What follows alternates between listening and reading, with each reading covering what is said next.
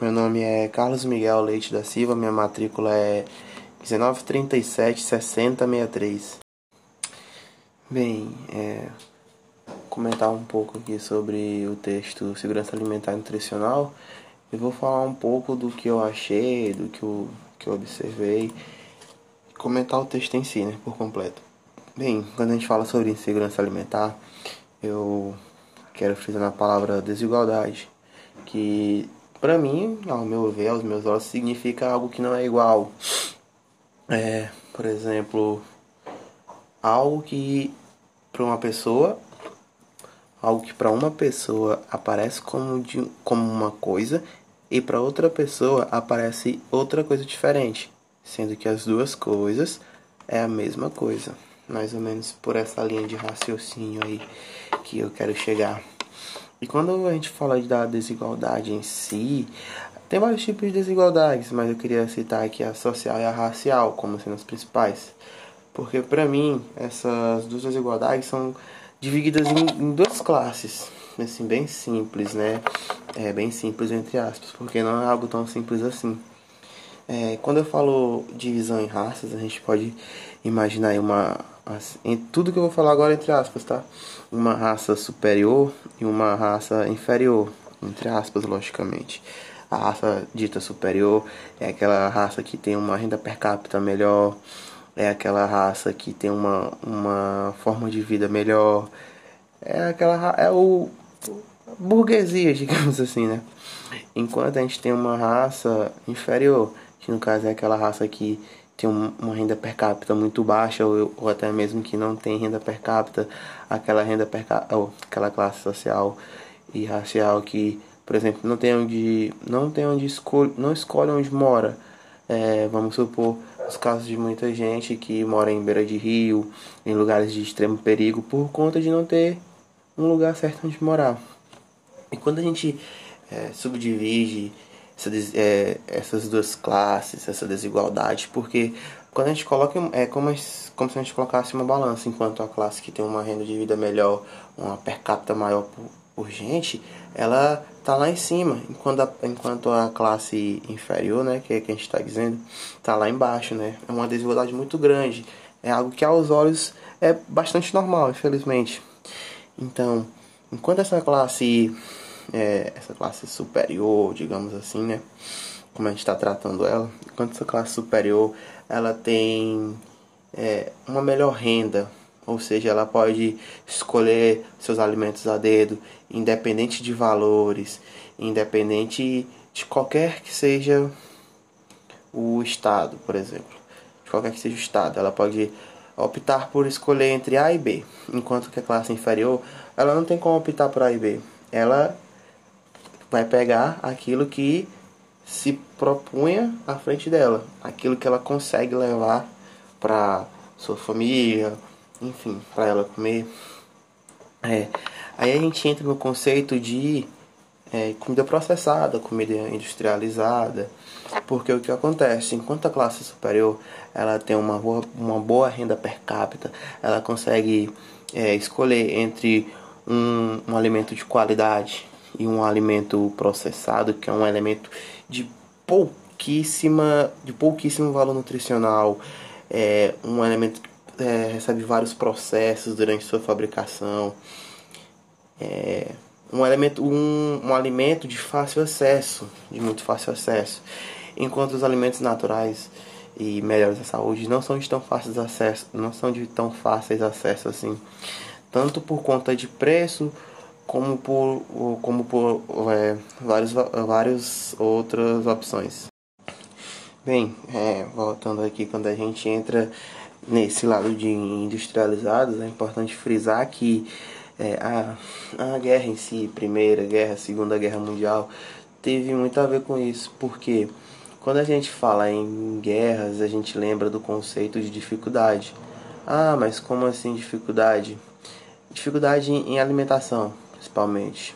Quando eu falo dificuldade em alimentação, eu digo, por exemplo, é, mar. No mar, por exemplo. Para você viver no mar, você não consegue viver no mar sem água e sem alimentação. Então eles tinham que tiveram que dar um jeito de fabricar alimentos de fácil acesso, de fácil consumo e de fácil transporte. Então daí veio a industrialização dos alimentos. Contudo, porém, entretanto, todavia, à medida que esses alimentos ficaram de fácil acesso, eles se tornaram alimentos ruins para o consumo, é, se tornou um, é, de assim, como é que eu posso dizer? Um alimento que prejudica, porque ele não tem um valor nutricional tão bom quanto aquele alimento natural, por conta dos vários processos que ele, é, que ele passa é, enquanto é fabricado. Então, é, partindo daí, né, agora eu vou dar um salto aí mais para frente, falar um pouco sobre as indústrias de fast food, né, que é a grande demandada no momento, é a indústria que mais, que eu acho que mais vende, que mais vende, que tem um grande, uma grande variedade de produtos, contudo, todos produtos de péssima qualidade, como a gente pode observar, é, produtos que geram doenças e entre outros, né? É, altos teores de gordura, que a partir daí já se torna prejudicial, é, se torna, além de prejudicial, além de se tornar prejudicial, se torna uma forma de que aconteçam várias doenças. Temos, por exemplo, aí, a obesidade, que é uma das doenças que mais assola a população nos dias atuais. Então, é, a partir desse, desse começo, é, foi se é, vencendo, vai sendo, continua sendo realizado vários estudos para que é, essas duas classes, que foi que eu citei anteriormente, elas tenham uma, uma distribuição igualitária. Então, partindo dessa essa parte de é, igualdade, que todos re, recebam, todos tenham direito a algo igual, é, supõe-se né, que todas as classes, independente de raça, independente de economia, é, todas as raças tenham uma educação básica sobre alimentação, tenham é, a capacidade de, de distinguir aquilo que é bom para a saúde e aquilo que não é bom para a saúde. Contudo, como a gente disse um pouco lá atrás, são raças distintas, né, entre aspas. Porque não, não é, entre as duas raças, uma das raças, que no caso é a raça inferior, é, é, ela não tem esse acesso, é, esse acesso à educação básica alimentar. Ela não tem acesso a um estudo sobre o que faz bem ou o que não faz bem. E quando ela tem, se tem, é algo muito pouco, algo muito rápido. É algo que não abrange uma quantidade significativa de conteúdo para fazer com que ela esteja a noção básica da básica, para adotar uma alimentação saudável.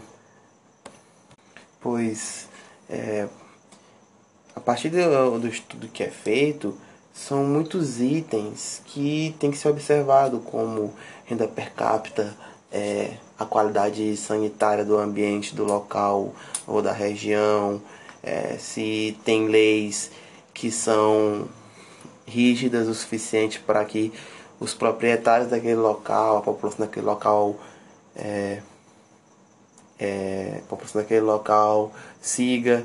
E o mais, mais importante, que é no caso da cultural, tem esse traço cultural também.